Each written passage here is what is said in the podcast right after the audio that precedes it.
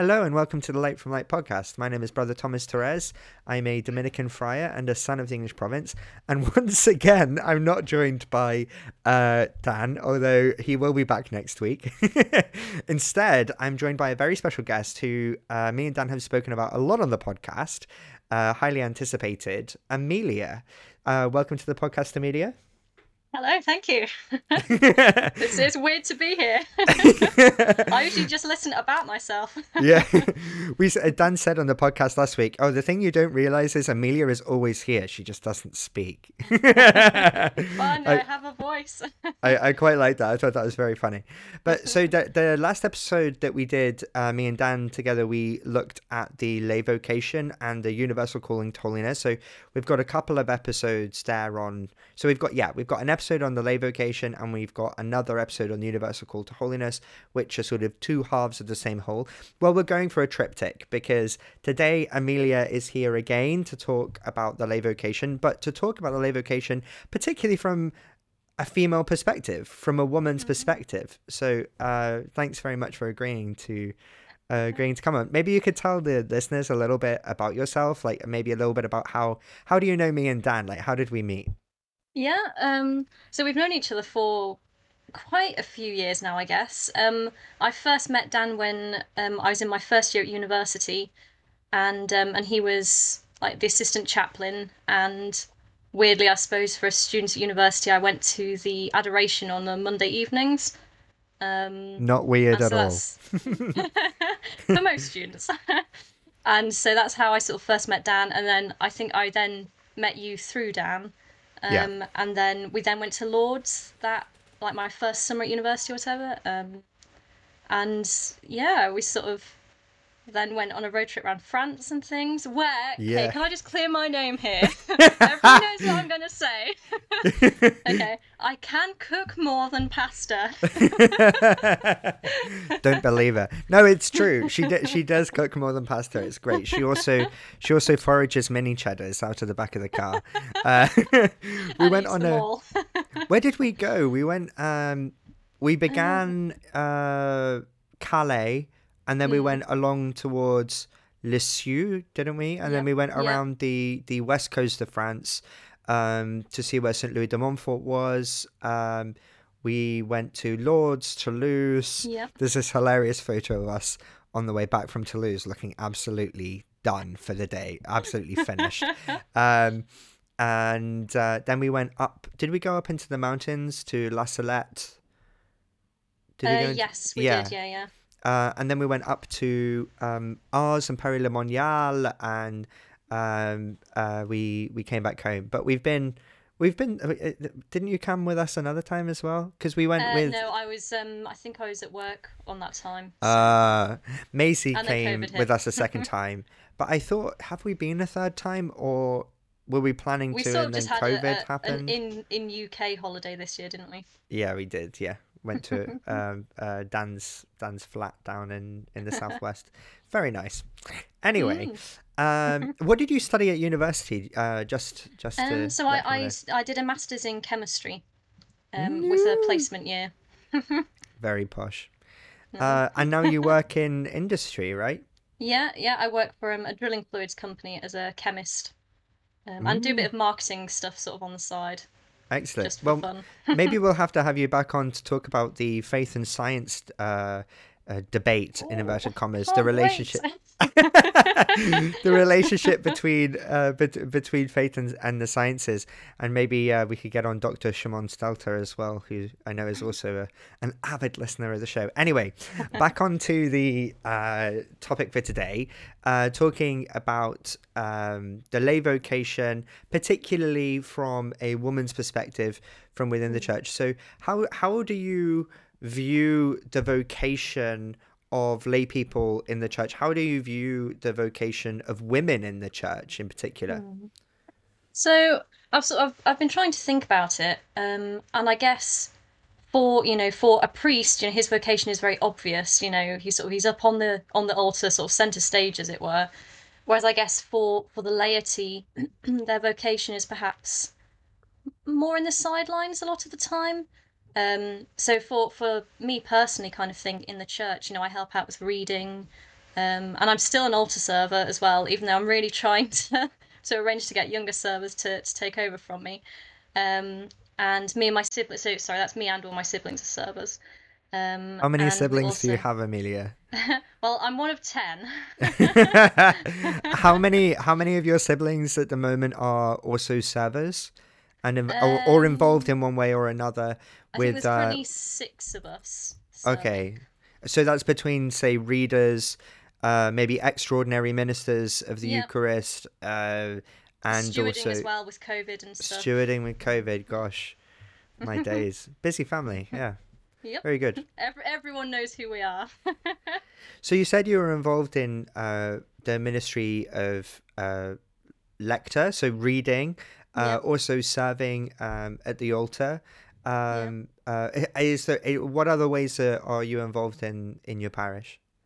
Um, so in the past, um, if we've had uh, sort of like parish events, like I mean, we used to kind of have a youth group, so we always sort of try and make sure we support um, any events that that the parish hosts, um, in terms of you know helping with I don't know drinks and things like that, or if it's even if it's just putting chairs away at the end, you know, because there's many hands make light work, and you know, our mother always encourages us encourages us to help out. Hmm. um, And how do you see that as being related to growing in holiness? It reminds me uh, a lot actually of Saint Therese of Lisieux and the Little Way, which she also calls a, a way of hiddenness and uh, a sort of bringing sanctity actually just into ordinary ordinary everyday or- ordinary and everyday tasks by performing acts of kindness and charity for each other Yeah, and I think also it helps um, to support. So, for example, um, I mean, I'm really hoping our parish will start maybe hosting some like you know weekly um, lectures on on some topics or whatever. So if, if we can help out with with supporting that event just by doing the you know the, the mundane side of it, then that can free up the people who are who are actually hosting the event to actually host the event and not have to do all the you know humdrum behind the scenes bits. This But is the sort of stuff that uh, my nan uh, would Hmm. call like salt of the earth sort of work, you know, the leaven, the stuff that's sort of um, present without which nothing would happen. So I, I know you, you sort of say, oh, you know, the priest takes sort of center stage and the lay people sort of off in the wings and everything. With, but y it's very obvious without that sort of work, nothing would function, right? It, it reminds me of um, this phrase which came from my student master, which I, I, I loved, which was the, the ministry of, of the little old lady. Uh, you know, every parish has this army of, Yeah. you know, li- of little old ladies without whom absolutely nothing would function. uh, absolutely nothing would work.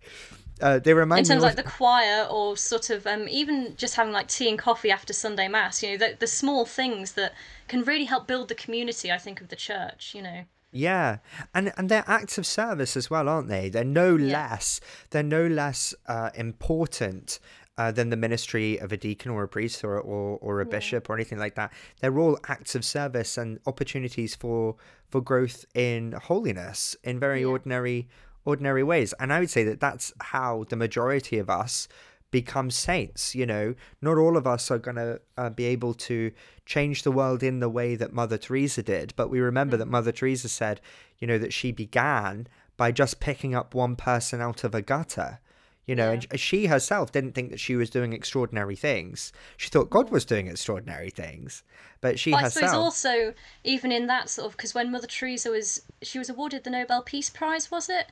Yeah And I think when she was receiving that, I mean, she used that, I suppose, what you could call a very material sort of, you know, award, and she used that as a segue to be able to talk about, I think it was the sanctity of life or something, you know, so she used what she was given to raise it, I mm. suppose, up to God, you could say, you know, and, and I suppose, yeah, ma- made the most of what she had.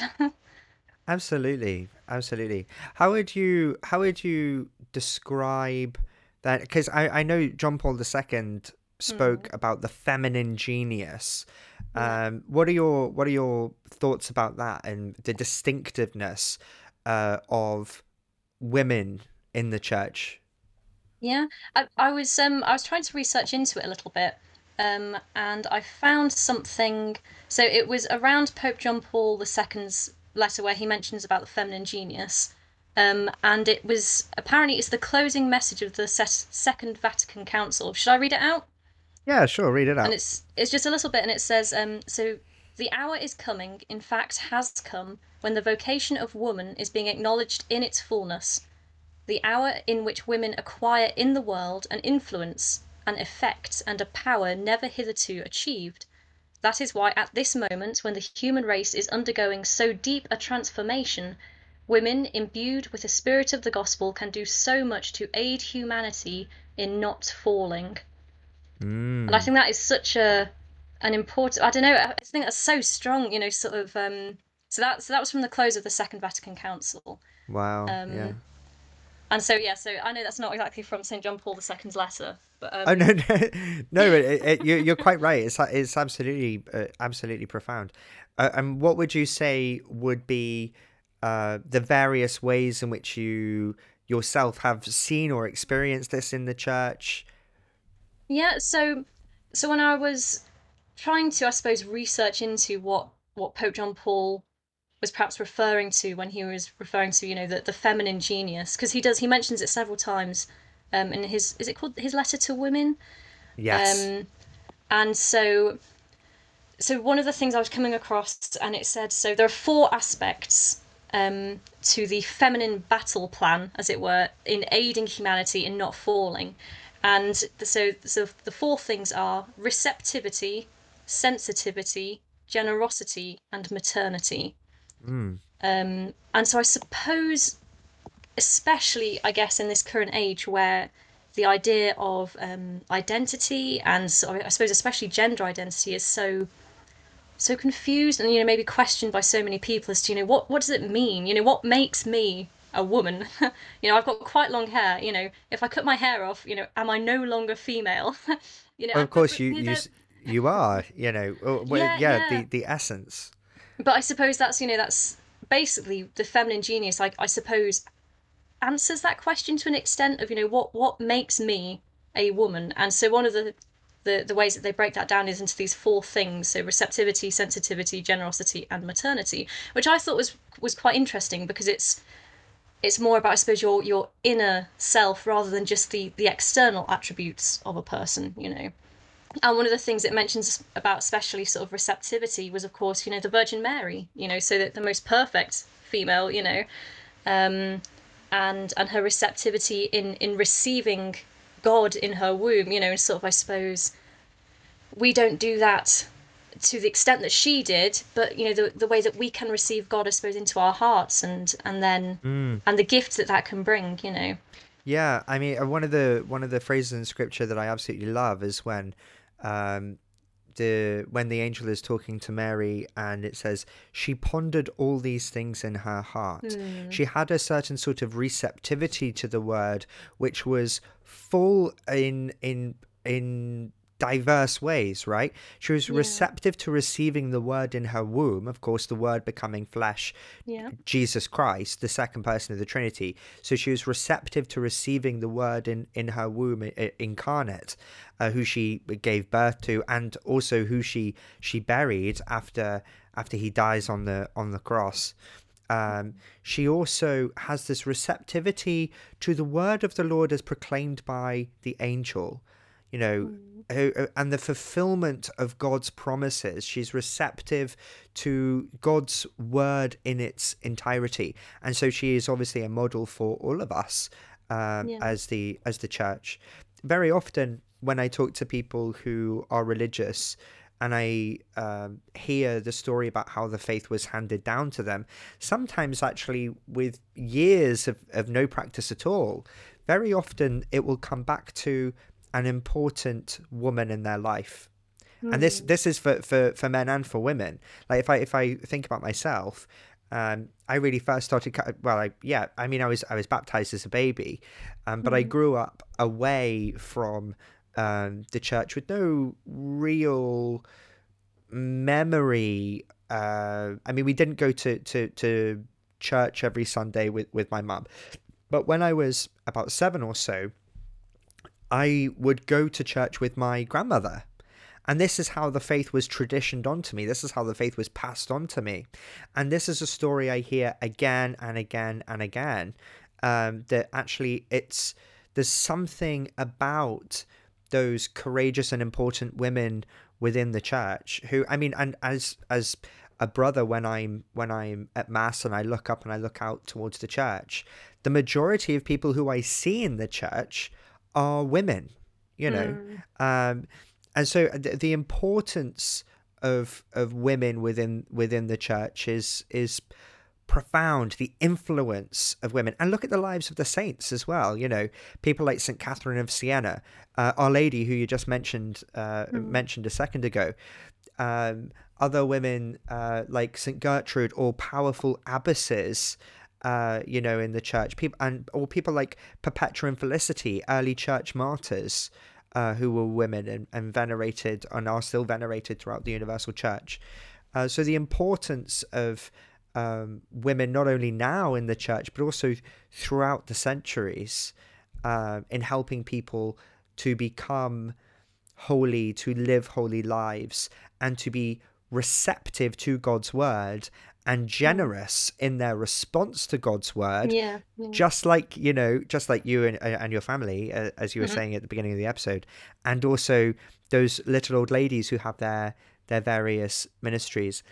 There's a a, um, a ministry I know of at one of our parishes where there are uh, ladies who help people who are um, grieving the death of a spouse mm. um, and the tends to be the uh, elderly ladies who have lost a husband who are supporting each other and supporting people who have recently lost somebody.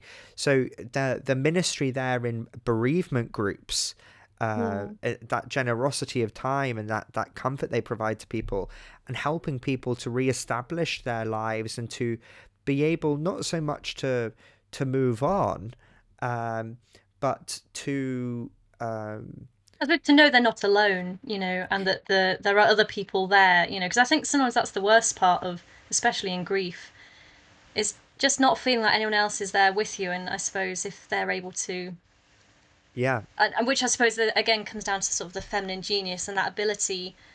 I suppose you know that the sensitivity uh, is um, one of these things I was reading was saying to sort of to see, you know, the the woman's ability, I suppose, to carry you know a child within her helps her in being able to see through people to to what they are on the inside. I mean, obviously, this isn't not all women are quite this um, perceptive. You know, it's it's, it's not guaranteed, but mm. but that you know, sort of our our natures help us or, or lead us in that observation, I guess, mm. of, of being able to see more than what you're always presented with. You know. You you've just said something quite quite interesting. I, I, I think there, which picks up on the diversity that you find amongst women and amongst mm. men. Like I noticed that the four the four uh, traits that that you describe, things like uh, you know generosity and things mm. like that. Hmm. It's not that men are not generous. Uh, yeah, it's yeah. you know, um, and, and that's men not are what. Selfish and yeah, yeah no. men are not receptive to God's word. Um, that's that's not what we're saying at all. Obviously, if, if we didn't think that men men uh, could be receptive to God's word, then of course you know we wouldn't have men um, who no, are priests or who are fathers at all. yeah, we would. Oh, thank you very much. Uh, we wouldn't. We wouldn't have men who are prepared even to have families and have mm. children, and you know, because that is also about being receptive to God's word, isn't yeah. it? You know. Um, so yeah, I, I, it's it's an interesting thing, and also you saying there about how um, uh, a lot of uh, it, it, it highlights to me that sometimes when we talk about men and women, we hmm. talk in a very general way. So it might be something that's not um, always manifested in each and every person's life necessarily mm. in the same way. Like we have many men who uh, who are uh, stereotypically quite feminine. I mean, some people have, have hmm. said that have said this about me myself. Um, uh, uh, there are other people who would describe uh, some women as um, being fairly uh, masculine in some ways. So that there is. Hmm. Um, what's what I'm looking for? Sometimes we can over over generalize, I think sometimes. Yeah. Um but that doesn't mean that there's no difference and that there's no truth to these to to these um uh ways of speaking. I mean the reasons why generalizations generally work um mm-hmm. is because actually they are grasping at something which is generally true yeah. uh, uh, uh, about about most people. And I uh, suppose you could capacity. say, you know, all people should. Well, I guess you know we are always trying to cultivate the virtues. You know, sort of mm. regardless mm. of male or female, sort of. You know, we should always be striving for the the gifts of the Holy Spirit. sometimes we're we're closer, and sometimes we're further away. Absolutely, and we grow in that also through through encountering the difference of each other. Mm.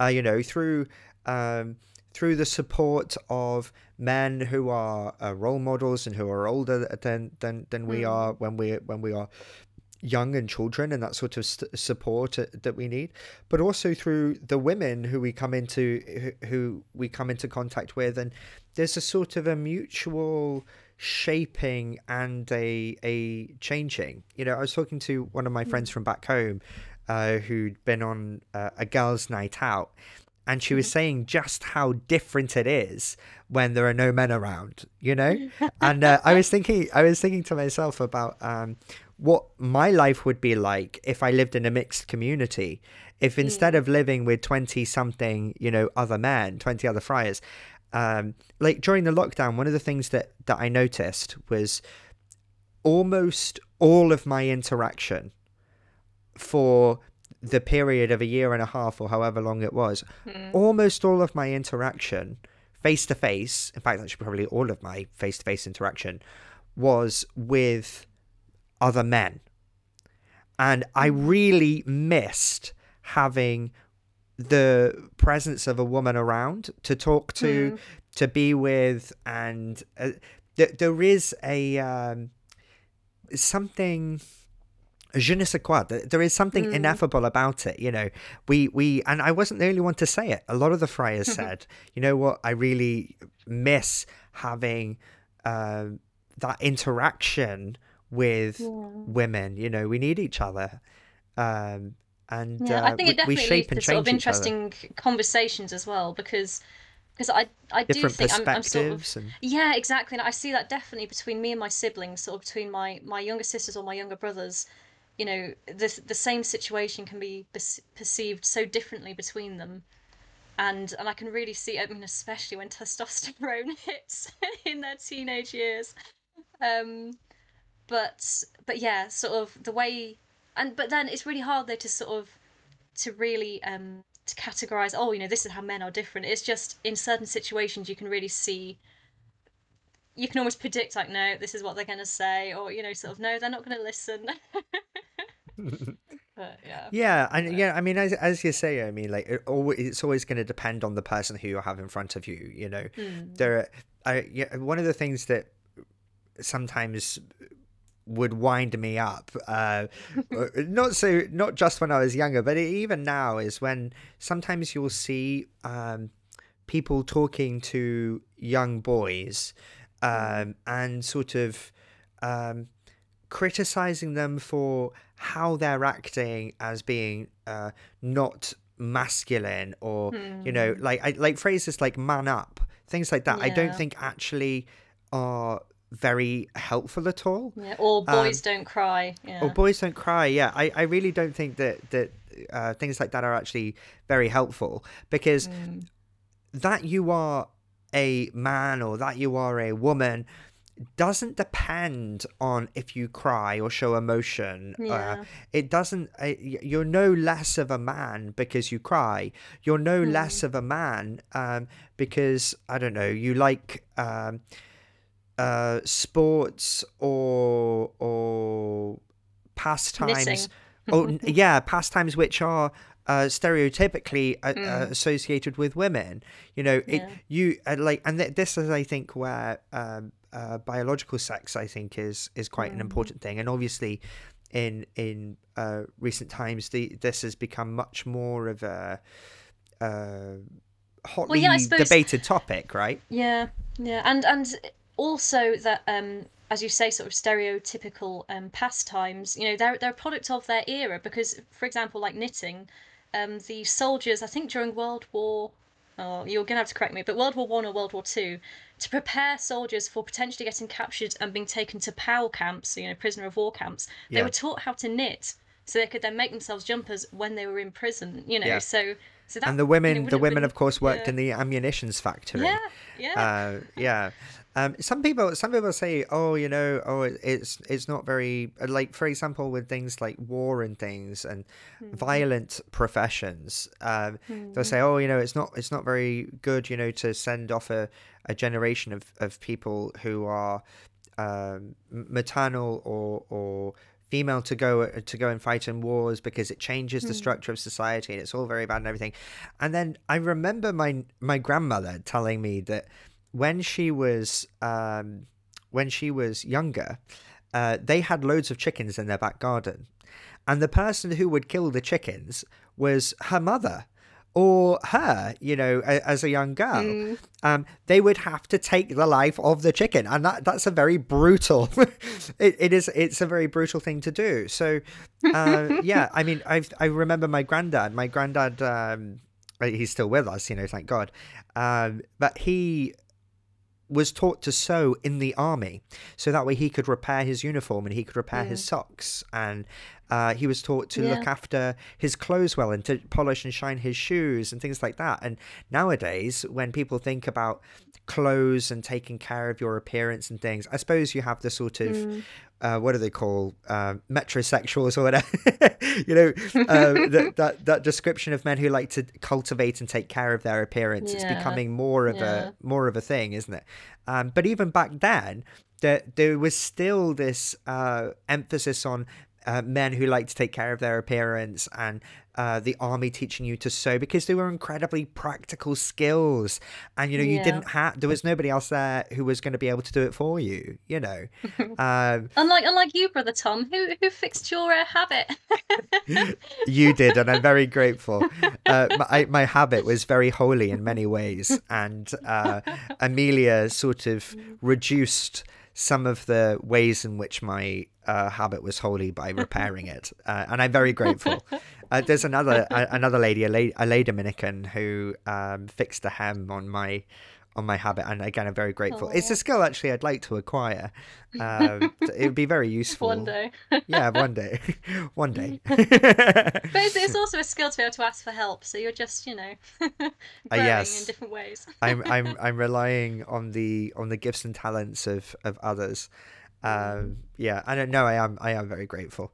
Um, yeah, so what, I forgot what I was going to say now. Um, Probably well, something. I was, I was just going to mention about sort of you know the four things we were saying um, about you know aspects of feminine femininity, and one of them was maternity. And I think, especially in this current day and age, it's really important to, I suppose, highlight that you know maternity, or being maternal, you know, doesn't mean you have to have your own biological children. You know, because I think especially with certain situations, you know. Um, with women in, in this day and age, there can almost be that pressure that, you know, sort of, you know, you reach, I don't know, your mid 20s, early 30s, and, you know, you should have children, you know, you should start your family, you know. Um, and even if people are only joking about it, like, oh, when are you gonna, you know, when are you gonna give me grandkids? Not today, Dad. um, Did you hear that, Amelia's dad? He's just down the um, stairs. Amelia, uh, she's shouting for but but the idea I think of especially spiritual motherhood and I think it's so often overlooked. It's no you know, less fruitful, right? It's yeah, no less fruitful. Yeah, exactly, yeah. And because I myself, I've got three godchildren, um, but I suppose to an extent, I mean, my younger siblings might disagree with me here, but to an extent, I'm perhaps more maternal to them than I am um, sisterly. You know, sort of, especially like my youngest brother's only seven. um, and I won't say how many years older I am than that, but many. I'm just wondering. I'm just wondering what Douglas will say if he hears you say, oh, "I'm very maternal." I'm so loving, and I'm just like patient all of the time. oh dear. Um, but yeah, but just sort of that that aspect that sort of you know to be a woman and to live that you know the feminine genius um, through maternity, you know, spiritual maternity and sort of mm. to caring for people in the workplace, you know, sort of seeing that maybe someone's being treated unfairly or um, that things could be done better that perhaps, you know, some of the, the managers haven't seen, you know, so that is also, I suppose, aspects yeah. of, of maternity, you know, or maternal feeling, you know. You're right, absolutely. You know, you know what I was saying to somebody the other day. You know, if um, I, as as a friar, sort of had a let's say somebody was was being quite uh say confrontational right mm. and if i went up to somebody and rebuked them as a friar and as a man i mm. think i could get a violent reaction right yeah whereas very often i think if a woman in that situation will approach that person and be able to talk to them there is a different mode and a different way of being. Mm. I think in the majority of cases, women would be much more likely to be able to de escalate the situation. Yeah. Um, uh, so I think you know I was I was having a joke with uh, one of the sisters of the of St Joseph in in the New oh, Forest, yeah. and uh, I think it was Sister Carino, and we were going for a walk around Soho Square um, after we were um, both taking part in this Advent retreat at St Patrick's, mm-hmm. uh, and um, there was this car that was turning the corner, and it it slammed on its brakes for us uh, um, as we were sort of crossing the road, and she started laughing and she said. Uh, you know, if you were if you were here on your own and you're just crossing on your own, they would have just you know sped up and ran you over. But because I'm here, you know, they wouldn't dare yeah. run over a religious sister. and I think there's something really true in that. You know, mm. um, I think there is uh, not in the sense that people would actually run run me over, but mm. I I think that there's something about sisters and nuns um, that is is very oh well i suppose you could say it brings out the protective maybe side of of because i suppose it would be you know the prerogative of men to be protectors you know and providers you know. I mean that might be a stereotypical aspect but i think you know sort of in their nature i think like i i i find like sisters and mm. nuns and, and things in particular when they say something you listen right? Mm. I mean, uh, like you see all the time. I think with with priests and preachers and things, people will sort of roll their eyes and say, "Oh, you know, father's going on one again." When a sister or when a nun, uh, you mm. know, says something, um, I I find myself I have a, a, a sort of I don't know a certain reverence for them that I don't necessarily have for others. that maybe I maybe I should have. Maybe that's just my own defect, you know. Um, but there, there is something about sisters and nuns and that spiritual mm. maternity that you're describing yeah. um, that I feel a, an, a tremendous reverential um, uh, filial sort of devotion uh, towards them. Yeah. Um, yeah, even as their, their brother in Christ, and one day as a as a spiritual father in the church, um, there is something about sisters and nuns and their mm. how they conduct themselves and how they speak, and it, there's there is a certain sort of gravitas which yeah, is unique definitely. to their vocation. You know, and I think uh, because it's so it's so obvious, or it's such a you know their their vocation as you know sisters sort of it really I think highlights for, yeah. for all all the lay faithful th- this idea that there is more to our life mm. than the material and that yes and that there's something that we are aiming for yeah and that these women have you know dedicated their lives yeah. to to attaining that and to to to following that call mm. that we will all follow you know we will all you know hopefully please god yeah. you know, meet each other in heaven again um, and I, I think that, they can get witness. to places. They can get to places and do work with people that mm. um, that others can't.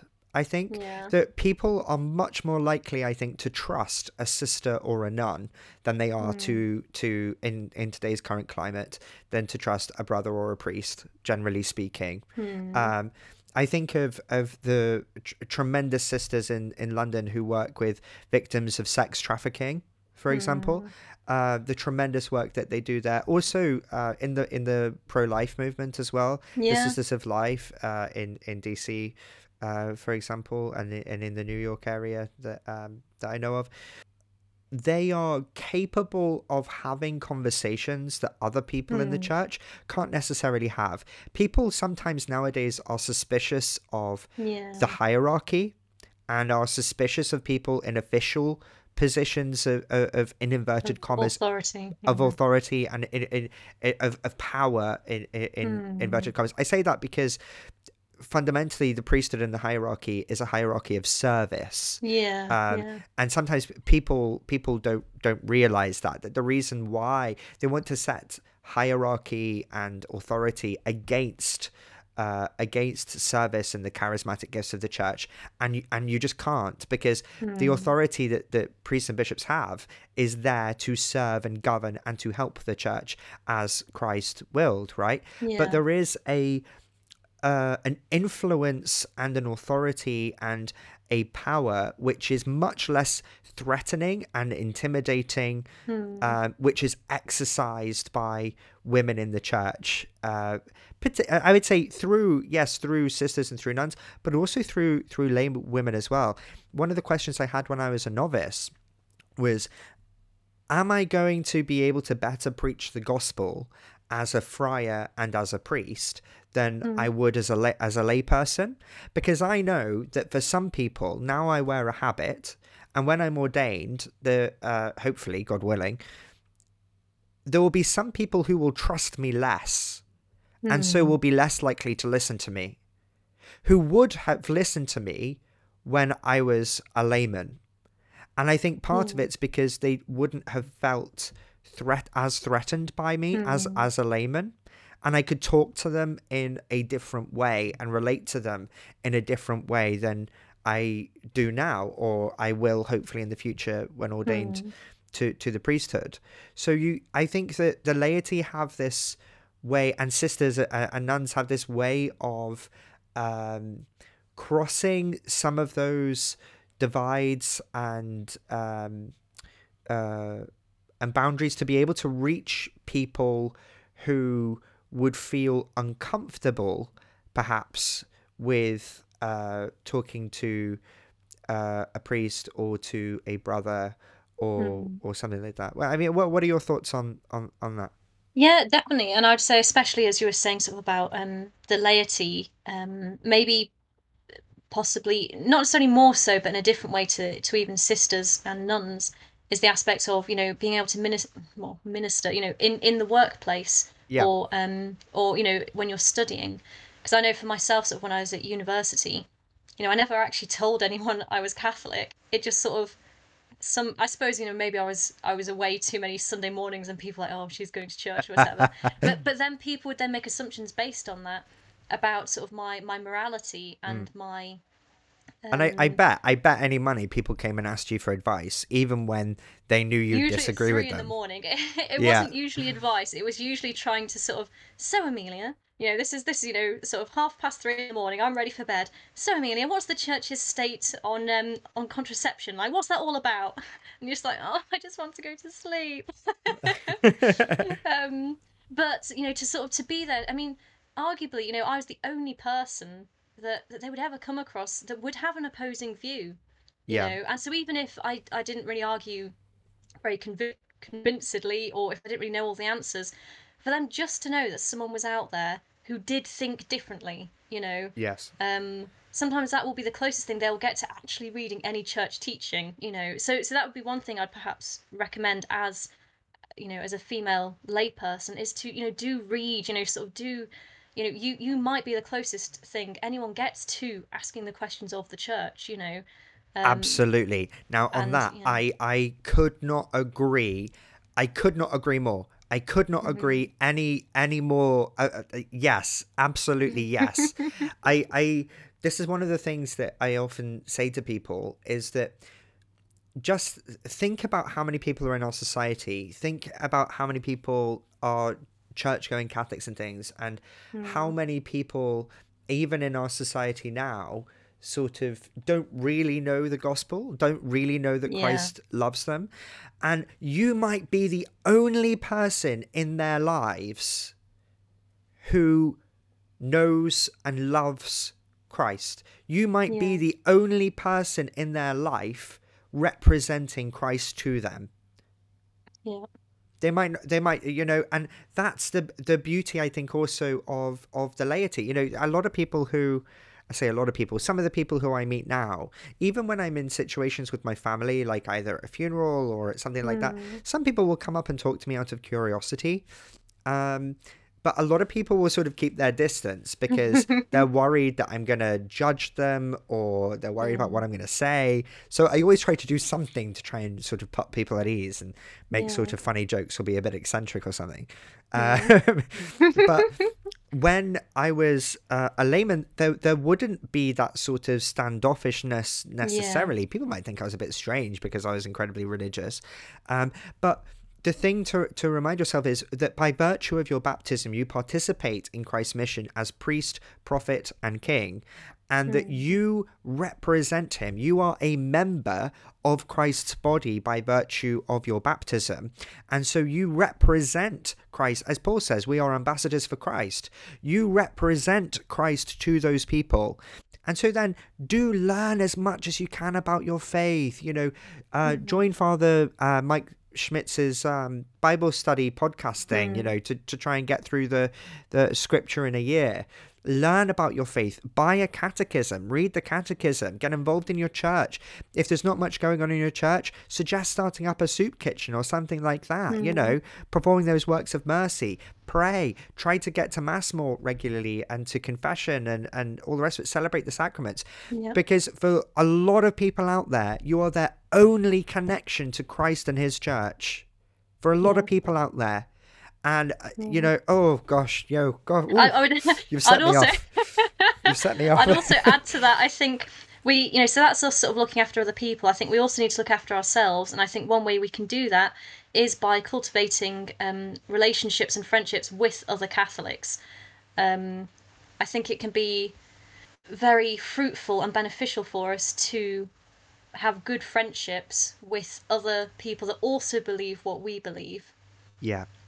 Um, for your own support and stuff as well you know yeah. i mean we all go through difficult uh, difficult periods in our faith life we all have questions and uh, you know god wills us to be part of a church he wills us to depend upon each other he wills us to have this interconnectedness. So I completely agree with you. Having good uh, friendships with uh, fellow Catholics and meeting people in your church and things. And yeah, I mean, you'll meet people who are living the fullness of the truth in uh, to varying degrees, right? Some people find it much easier than others. Uh, and uh, Pius XII, in his encyclical Mystici Corporis Christi, says we should expect to find sinners inside the church, which reminds me of Pope Francis when he talks about the church as like a field hospital. So it's not as though everybody in the in the church is um, morally perfect or has uh, got a a brilliant grasp of, of the truth. But Christ willed to make his church a uh, mediator of grace uh, with the fullness of of uh, grace and truth to come into uh, a perfect union with him so that we may become partakers of the divine nature so that we can become one with one with god and it's really important that you have that catholic support network as well Yeah. you know jonathan who was on the podcast a couple of uh, weeks ago um, in the episode about purgatory um, he is a convert himself from anglicanism and um, I remember when I was getting to know him, um, I remember putting him in touch with somebody else to do his instruction, to do his uh, his uh, instruction to become a Catholic, because I thought it was going to be really important that he had somebody who was just a Catholic friend um, in, in his life. Um, somebody who could he could just you know have normal sort of friendship conversations with, not somebody who was going to be giving him formal uh, formal instruction. It's a Yeah. different sort of dynamic you have with them, right? Yeah. Um, and this is one of the reasons I think that priests, again, priests and religious need to develop and cultivate good friendships with each other because how other people relate to you after you're Mm. ordained or after you make vows when you're in a habit people relate to you differently but you Mm. are no less in need of support and friendship uh, we all go through very difficult times our faith can be shaken um, Mm. our our um, lives uh, can, if we're if we're not careful, become become compromised, and how we manage to come back and how we manage to uh, sort things out again is very often through those other members of Christ's mystical body, through those friendships that we've we've received. The rest of the of, of the body supports us and encourages us, lifts us up, prays for us, advises us, counsels us, teaches us, sometimes admonishes us. You know, sometimes we need to be told off. Yeah. Uh, See, that's that's a really interesting point there because I think, especially again, go, coming back to the role of women, I think you know the role of like our mothers. You know, my mother. I remember we watched um a film about Abby Johnson. Um, Oh, yeah. If you remember, yeah.